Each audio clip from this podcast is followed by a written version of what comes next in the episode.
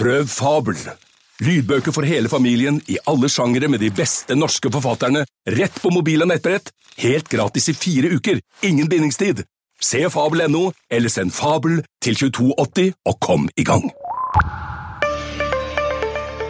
Er det for enkelt å skille seg?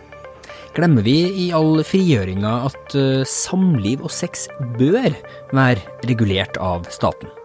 Ja, mener Espen Ottesen, det vennlige ansiktet til norsk konservativ kristendom, og ny spaltist her i Morgenbladet. Dette er Morgenbladets podkast. Jeg heter Askild Matre Aasane. Espen Ottesen er tidligere misjonær i Peru. eh, Informasjonsleder i Norsk Luthersk Misjonssamband. Han er forfatter. Og en av de aller tydeligste stemmene for en, i alle fall i, i norsk allmennhet, konservativ tolkning av, eh, av kristen teologi. En teologi som mener at Gud må være med i, i vitenskapen, som mener at objektiv moral er umulig uten det guddommelige. En person som kan, eh, kan terge på seg en eh, ateistisk stein. Hei, Espen. Hei, hei.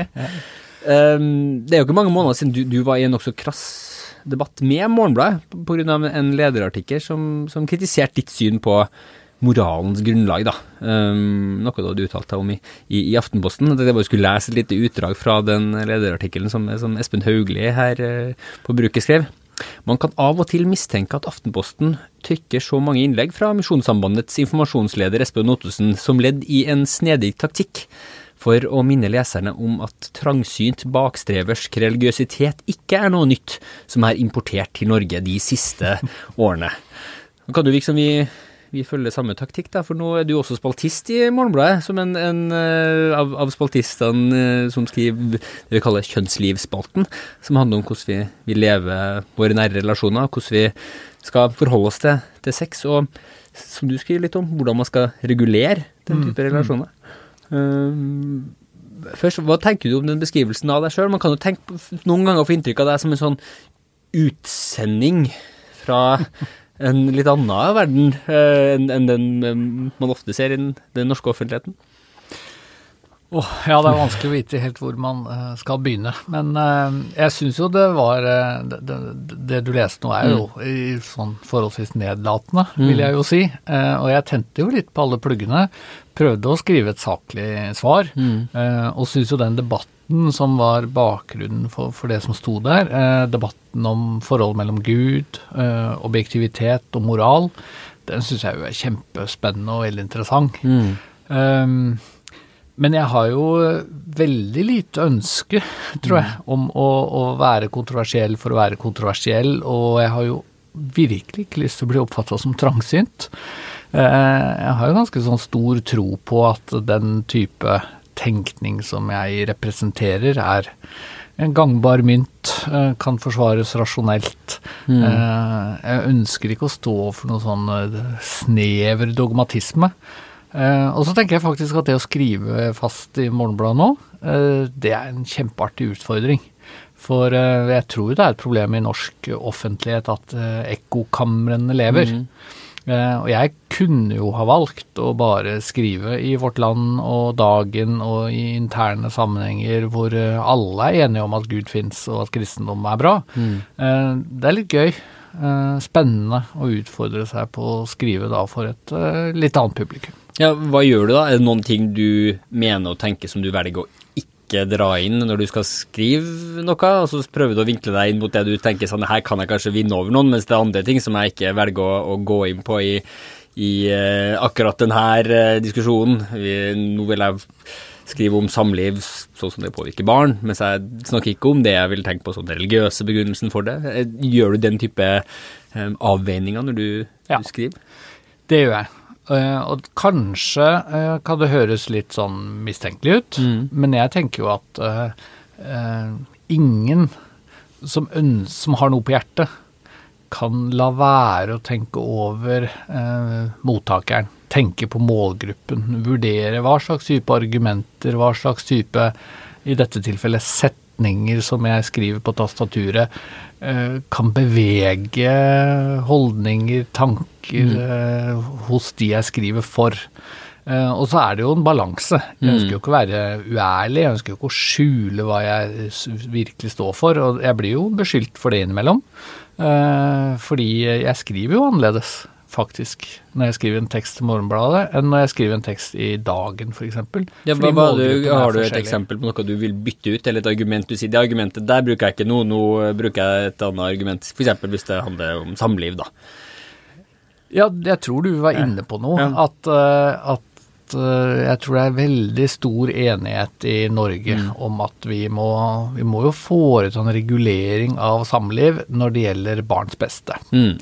Eh, som jeg skriver i den aller siste spalten, det at eh, foreldre med barn må til megling hvis de går fra hverandre. Eh, når de har barn under 16 år. Det er jo helt åpenbart et argument for eh, barns beste. Ja, og som du Ja. tenker at det, det kan jeg få med veldig, veldig mange på, for det er jo standarden Ja, i, i og da, dag. da ja. kan jeg jo argumentere med, med at vi begynner der. ikke sant? Mm. Vi, vi begynner med at det, det må ligge til grunn. Det er på en måte det er greit å ikke bare si Mm. at eh, voksne menneskers uh, samliv, det er en sak for uh, privatlivet. Punktum. Mm. Og jeg syns jo timingen er litt god her, da, denne Per Sandberg-saken. Ja, for du starter med det. Du starter med det, den nyeste spalten din som det handler om, om eh, hva som skal til, hvordan vi regulerer samlivene. Og hvis vi drar til litt, så kan vi jo si at Mm. når han nå måtte gå av, Ja. måtte han da gå av fordi han ble kjæreste Mm. med på en måte feil person. Han har ikke gifta seg, han har ikke blitt samboer.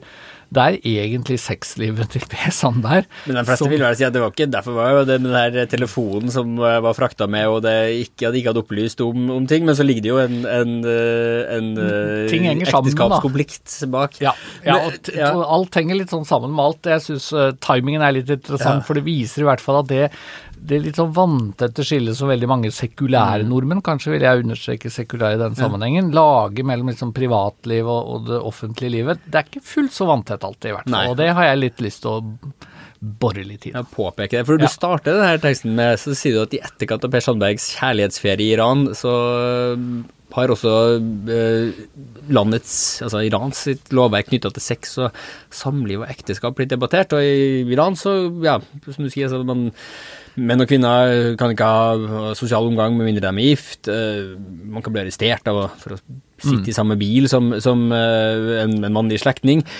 Og så sier du det er bra at situasjonen i Norge er helt annerledes. Men kanskje så overdriver vi forskjellene, for heller ikke i Norge kan voksne mennesker ordne sitt samliv og sitt sexliv nøyaktig som de sjøl vil.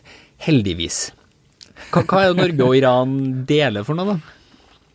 Det er regulering, Mm. både i Norge og Iran, men eh, måten man regulerer det på er jo veldig forskjellig. Og det syns jeg er bra. Altså jeg har jo med meg, og det er det jo mange som er skeptiske til, og derfor må jeg understreke det imellom, jeg har jo med meg en politisk liberalisme i bånn, jeg også. Selv om jeg er kristen, og selv om jeg er konservativ. Ja, det er ikke det man forbinder med deg i debattene. Nei, og det er nok ofte fordi at når jeg går inn i debatter, så debatterer jeg etikk og moral. Hva er rett og hva er galt. Men hvis jeg da møter noen jeg er veldig uenig med, så, så skal det litt til før jeg sier at Og jeg skulle gjerne hatt det slik at norsk lov eh, slo fast at det du driver med er forbudt, eller at du blir putta i fengsel eller noe sånt. Og, og jeg bruker utroskap som eksempel i, i min artikkel, og, og tror det er et veldig bra eksempel. For de fleste av oss er jo enige om at utroskap er stort sett noe svineri. Eh, du skal ikke drive med det. Ja. Men skal man ha en eh, lov som sier det er forbudt? Og det tror jo jeg er en dårlig idé. Eh, men jeg tror jo ikke at begrunnelsen for det nødvendigvis er at staten skal ikke stikke nesen sin opp i menneskers samliv i det hele tatt, for det må den av og til, f.eks. For, for å beskytte barn. Men jeg tror det er så veldig mange ulemper ved at eh, ved at f.eks. da en forsmådd kvinne eller en forsmådd Mm. mann skal liksom sette, sette politiet etter ektefellen. Det, det blir bare rør av Det er jo de fleste vel, vel Ja, enig i. Men, men. Ja, eh, men, men, hvorfor er det fruktbart å sammenligne oss å og si at, vi, liksom, si, si at vårt samfunn også jo deler noen av de trekkene som, som Iran har? Fordi vi kan, kan også her regulere, om enn veldig forsiktig, eh, samlivet. Hva var det egentlig du sikter, til? Hva jeg vil fram Ja. til. Nei, jeg har nok lyst til å Jeg syns jo det er artig å utfordre litt og provosere litt. Mm. Uh, det tenker jeg jeg regner med at det er derfor jeg blir spurt om å bidra i denne spalten òg. Men, men jeg har nok lyst til å få til en refleksjon blant leserne om hvor vi da setter denne grensen. Mm. Hvordan tenker vi rett om hva staten skal blande seg opp i og, og ikke. Og min sånn grunnholdning er jo at det er ikke så veldig lett å svare på det, og kanskje derfor så blir jeg litt sånn provosert i møte med de som synes at jo, dette er jo kjempeenkelt, for staten skal ikke bry seg om noe så privat som menneskers samliv. Men det bryr jo staten seg om, og det er liksom paradoksalt at at uh, selv en ungdom på 20 år som har lyst til å bli samboer med ei jente og kanskje omtrent ikke vil fortelle det hjemme engang, øh, holde det litt hemmelig, han må altså fortelle Lånekassen. Av økonomiske grunner. Nettopp. ikke sant? For det er så, vi lever jo i et gjennomregulert gjennomregulert samfunn, og da blir det litt sånn at øh, det er så veldig mye økonomi blanda inn i ting, da. Ja, Pga. økonomiske eh, støtteordninger som man kan få eh, av å være i forskjellige samlivsformer. samlivsformer. Og Da kan man dra det tilbake til moralen igjen, da. Ja. For du sier jo rett ut moralen, en objektiv moral, trenger et religiøst grunnlag. Eh, man kan ikke klare å bygge opp et system uten, uten religion under. Og da er du veldig rett frem. Da sier du egentlig Ja. akkurat Gud trengs her. Ja. Er det det samme i samlivet, bare at du da har et argument, noen andre argumenter ved siden av? At ja, det er noen økonomiske grunner til at vi må ha regulering av samliv og eh, barns eh, beste, mens det er egentlig også et argument om at Gud har satt noen krav til hvordan vi skal leve eh, samlivet vårt, sånn at det foregår to parallelle diskusjoner egentlig her. Nei, ikke helt, tror jeg. Og, det som jo kompliserer denne debatten da, for meg, er jo at altså jeg tror på Gud. Jeg tror han har skapt oss alle. Og det betyr jo at jeg tror også Gud har på en måte utstyrt oss alle med en samvittighet og med noen eh, gode tanker om moralske kjøreregler og den slags. Og det tror jeg jo gjelder for de som overhodet ikke tror på Gud også. Og, og det tror jeg jeg ser hver eneste dag i, eh, i en haug med ekteskap og samliv og samboerskap, at, at folk er jo gode med hverandre, folk har høye idealer, folk har masse tanker som jeg støtter fullt ut. Der ser du gnisten av, noe, av Men- det ja. religiøse sjøl også i dem ikke-religiøse. Ja, jeg, jeg ser egentlig eh, spor av Gud, jeg. Ja. i, i, i det.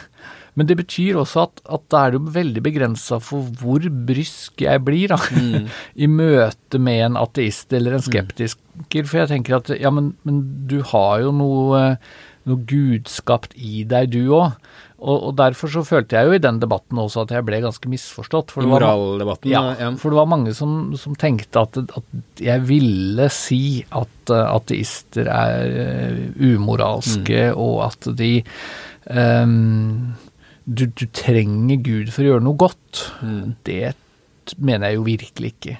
Men det jeg liksom ville bore i, var det som ligger et hakk under. da. Ja. At for å, for å begrunne dette, for å forklare hvorfor har vi sånne regler, hvorfor er disse gode reglene uh, gode, så, så tror jeg jo at den, i hvert fall den beste begrunnelsen er øh, religiøs. At de, det er mye lettere da, for oss som tror på Gud, å finne den der objektive moralen. At, at det, det blir stående litt i løse lufta. Men så for å flytte det over til samlivet, da. Hvordan rolle spiller da Gud her? For det er jo det vi har diskutert med økonomi og, og barns beste, handler jo ikke om det. det. Der kan man jo se helt bort fra, fra Gud. Hvordan rolle spiller, skal religionen spille, mener du, da, hvis jeg skal stille deg rett frem? Hva, hva skal være grensene? Eh, og er det noen gudsatte grenser der? Ja, Ja. Og, og det er klart at det kan jeg jo absolutt svare på for min egen del. ikke Ja. sant? Som, som kristen så tenker jeg at, eh, at jeg har jo med meg en del idealer som jeg ikke pruter på når det gjelder eh, samliv og ekteskap og den slags. Så jeg er jo såpass konservativ at jeg, jeg tenker jo at eh, ekteskap er rammen for seksuelt samliv. Eh, det høres jo selvfølgelig veldig gammeldags ut for mange. Ja, for da argumenterer du jo for at man skal regulere en, sexen også, som jo da ikke har noe med barnets Ja. eh, velstand å, å, å gjøre, for eksempel, Ja. Absolutt. Men jeg tenker jo eh, at det indirekte da har og, og får betydning eh, for barna. For hvis man da eh, avventer med seksuelt samliv til man har funnet det mennesket man ønsker å dele livet med, så, så blir det jo ofte barn av, av sex. Om du er gift eller ikke, så, så kan det på en måte gå litt galt av dette. Eh, og, Så har du, du har både en sekulær vei og en religiøs vei til det samme svaret, da. og for meg så henger dette intimt sammen, da. Ja. Altså, jeg ønsker Altså, jeg vil jo ikke tenke at at jeg tror at noe er rett fordi Gud har sagt det, men egentlig så har jeg overhodet ingen rasjonelle argumenter for det. Mm. Ja. Men, men så er det jo det, som sagt, at jeg er jo også politisk liberal, så jeg Mm. kommer jo ikke til å bruke spalten i Morgenbladet for å argumentere for at, eh, at staten bør gjøre sitt ytterste for at folk ikke har sex utenfor et regulert ekteskap. Mm. Eh, der aksepterer jeg at folk eh, stort sett eh, ikke tenker kristent. Og så tenker jeg at min oppgave, det jeg ønsker å, å vise, er at min måte å tenke på er ikke så hakkende gæren. Det, det fins rasjonelle argumenter. Ja. Det går an å argumentere for dette, også ved å vise til barns beste betydningen av stabilitet. Og Også f.eks. når det gjelder eh, om man ikke støtter homofilt ekteskap, eksempel, da, så vil du også si at det er to veier frem til, til det, eller er det en gang det noe sted hvor du står liksom alene igjen med gudargumentet eller det religiøse argumentet når det gjelder samliv?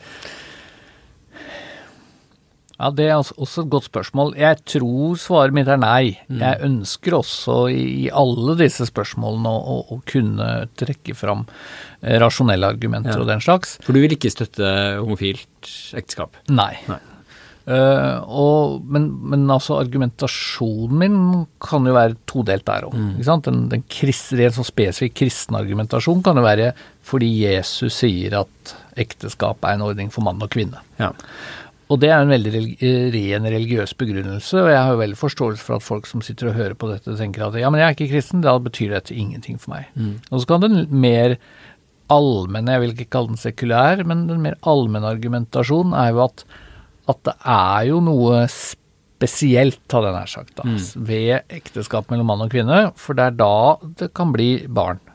Ja. Eh, Så et, et samliv mellom to av samme kjønn blir på en måte noe annet. Det er litt vanskelig å forstå i dag, fordi at nå har man kunstig befruktning og prøverør og alt det der, men, men Ja, jeg- man har sett at så mange homofile er så gode og stabile Ja. foreldre at det er jo ikke et, Ja. et, et, ja, Det spørsmålet er, veldig annerledes enn Ja. når, når det var noe folk ikke møtte, de fleste ikke Helt klart. visste de forholdt seg til. Men på et sånn prinsipielt plan Mm. så tenker jeg at jo, det, det, det går an å argumentere i hvert fall et, et stykke på vei langs de linjene.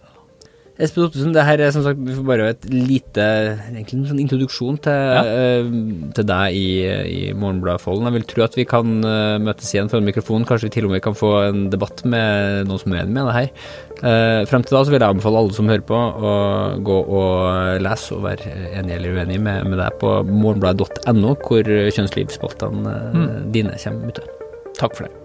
Det var alt vi hadde i denne tirsdagssendinga av Morgenbladets podkast. Om du liker det du hører her, så gå veldig gjerne inn på iTunes eller eh, den podtjenesten du hører oss gjennom, og gi oss en hyggelig tilbakemelding der. Det hjelper oss forbløffende masse. Musikken du hører i bakgrunnen nå, er laga av Beglomeg og Ådne Meisfjord. Jeg heter Askild Matre Aasarød. Vi høres.